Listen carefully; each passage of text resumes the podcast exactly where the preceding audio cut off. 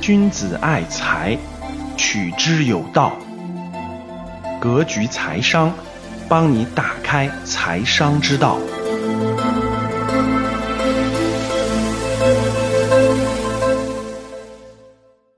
当你看到我所看到的世界，你将重新认识整个世界。大家好，欢迎收听《格局财商二零一九》。今天我们继续讲解彼得林奇的《成功投资》这本书。第二部分呢，有一个大主题，这个主题的名字叫“挑选大牛股”。顾名思义啊，这部分内容也是彼得林奇的《成功投资》这本书当中比较重要的内容。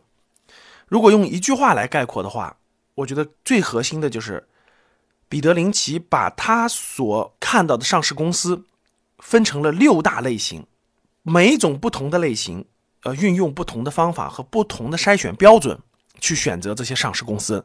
我觉得这是他的一个很重要的理论和方法。那我们就详细来看。首先呢，林奇讲了一下如何寻找这个大牛股，十倍的这种大牛股。他的观点很明确，就是在你的工作中、你的生活中去发现这些大牛股。他们其实都在我们生活的周边。大家发现没发现？如果你对医生进行一个调查，那我敢打赌。他们当中可能只有很少一部分人购买了医药股，而大多数人买的是什么科技股、石油股等等。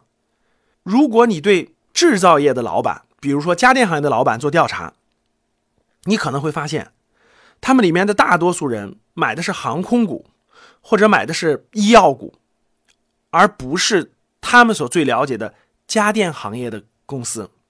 反过来，你对航空工程师去了解。你会发现，他们有可能买的都是食品或者是其他行业的公司的股票，而不是他们最了解的航空方面。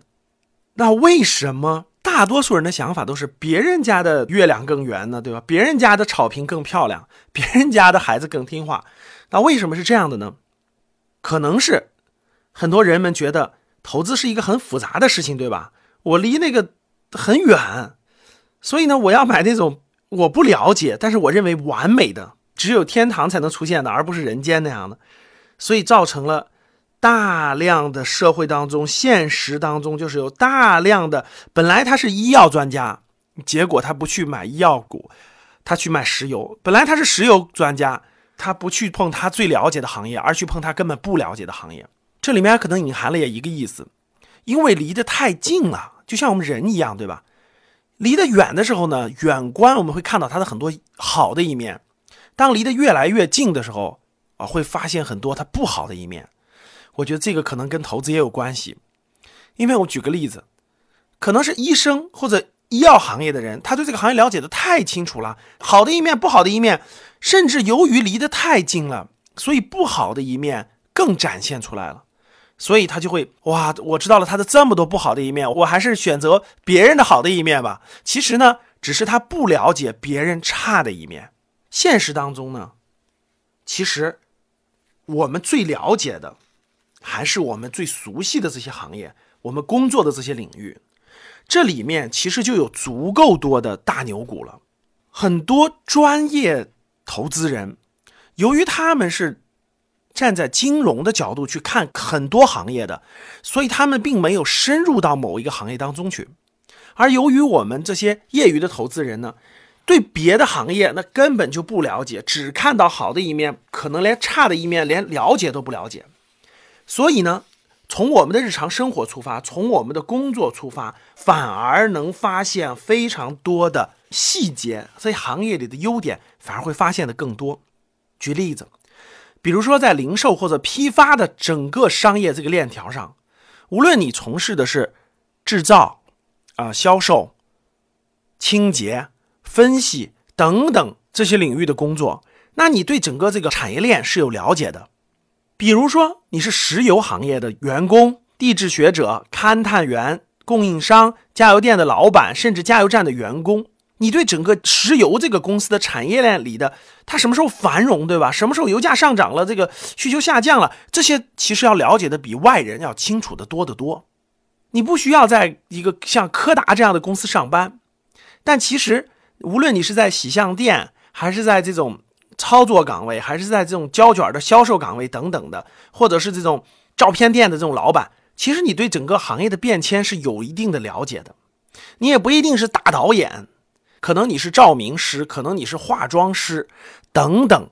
你会对什么影片会大卖，什么样的公司拍出了这种比较好的电影，其实要比普通的观众提前知道不知道多长时间，对吧？至少半年和一年以上。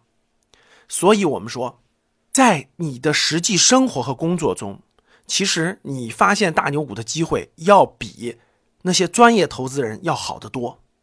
林奇呢，把所有这些上市公司呢分了六类，哪六类呢？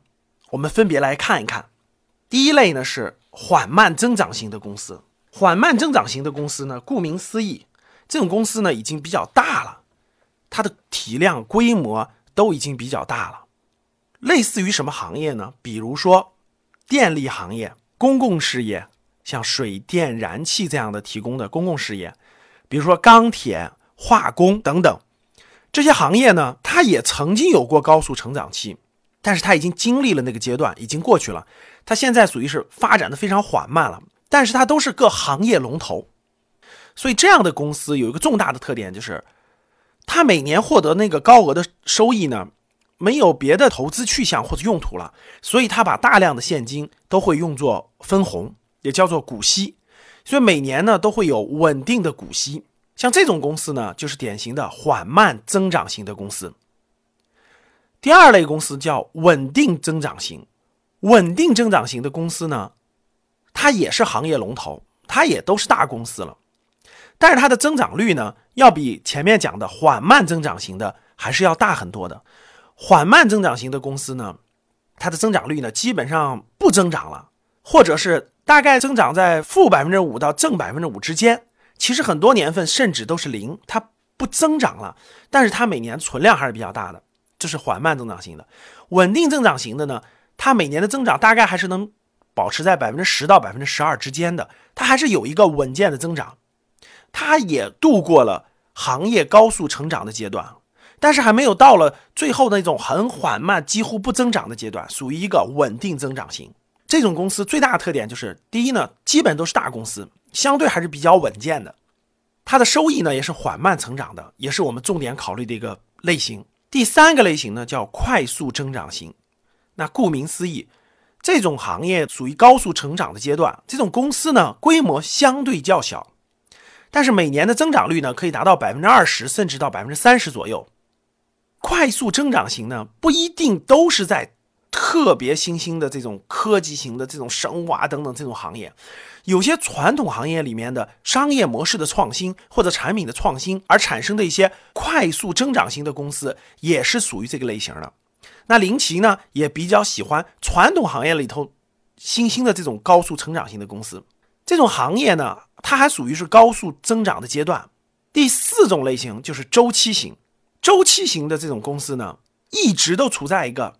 业务扩张阶段，然后就是到了业务收缩阶段，然后再扩张，再收缩，循环往复。比如说，我们举个例子，比如说像矿业这样的公司，当世界的经济形势比较好的时候呢，啊，它的业务就属于一个扩张周期；当经济形势不好的时候，它又是个急剧的收缩周期；当下一次经济形势又好一些的时候，它又成为了一个业务扩张时期。所以呢，这种行业就是在不停的上下巨幅的震荡。矿业是比较典型的，比如说钢铁，比如说证券，比如说航空业，都属于这种类型。那以航空业为例，如果石油价格下跌的周期呢，整个航空股的业绩就会非常好。那当这个石油价格上涨的非常厉害的时候呢，那航空公司的那利润就下跌的非常厉害。所以呢，大家可以看到，周期型的公司是一个上下周期波动的行业，它整体上不一定上涨，整体上也不一定下跌，它就在那个大周期上在上下波动。第五种类型的公司呢，是隐蔽资产型的公司。顾名思义，就这样的公司呢，它这个上市公司的这种财报或者资产负债表当中呢，隐藏了一些重大的资产项目。那比如说呢，有的公司呢，很多年很多年以前呢买了一些楼，但由于买的比较早呢，在财务报表里面这些楼的价格是以十年前甚至十五年前的价格做记录的。而其实呢，经过这么多年的发展，这些楼的价格已经翻了一番、两番，甚至三番、五番了。但它的资产的负债表当中并没有体现出来，这就属于典型的隐蔽资产型的公司。还有一种类型呢，是这个公司呢，它可能有多项业务，有的业务呢就比较明显，无论是在它的财报当中啊，或者业绩报表当中啊，就很典型的这种可以看出来。但有的一些业务呢，它并没有充分展现出来这个业务的所蕴含的这种价值，所以呢，这也属于是一种隐蔽资产型的。最后一种呢，就是困境反转型。什么叫困境反转型的公司呢？困境反转型的公司呢，顾名思义，就这个公司呢本身它在这个行业当中已经有一定的积累和基础了，但是出现了某种行业性的或整体性的特殊情况。造成了这个公司的业绩出现了大幅的下滑，甚至大幅的亏损。但是它只是一个阶段性的，它并不是长期的。随着这个事情的过去，随着市场的反转，慢慢慢慢的，这个公司业绩还可以释放出来。那最典型的，我相信大家能想到的就是零八年的三聚氰胺事件。当时三聚氰胺事件的时候，整个牛奶行业都属于遇到了巨大的困境，对吧？大家都不喝奶了，所以当时的牛奶行业都是亏损的。我查了一下，当时的蒙牛、伊利都是亏损非常严重的。但是随着这个事件的过去，大家又不能不喝奶，对吧？慢慢的还是买这些龙头公司的产品，所以呢，困境就过去了，业绩就反转了。这样呢，蒙牛、伊利后来又走出了一个非常好的行情，这就是典型的困境反转型的。那林奇呢，把上市公司分成了这六种情况。如果您想收听本期节目的全部内容，欢迎订阅《格局财商二零一九》，与我们一起。提升财商智慧，谢谢。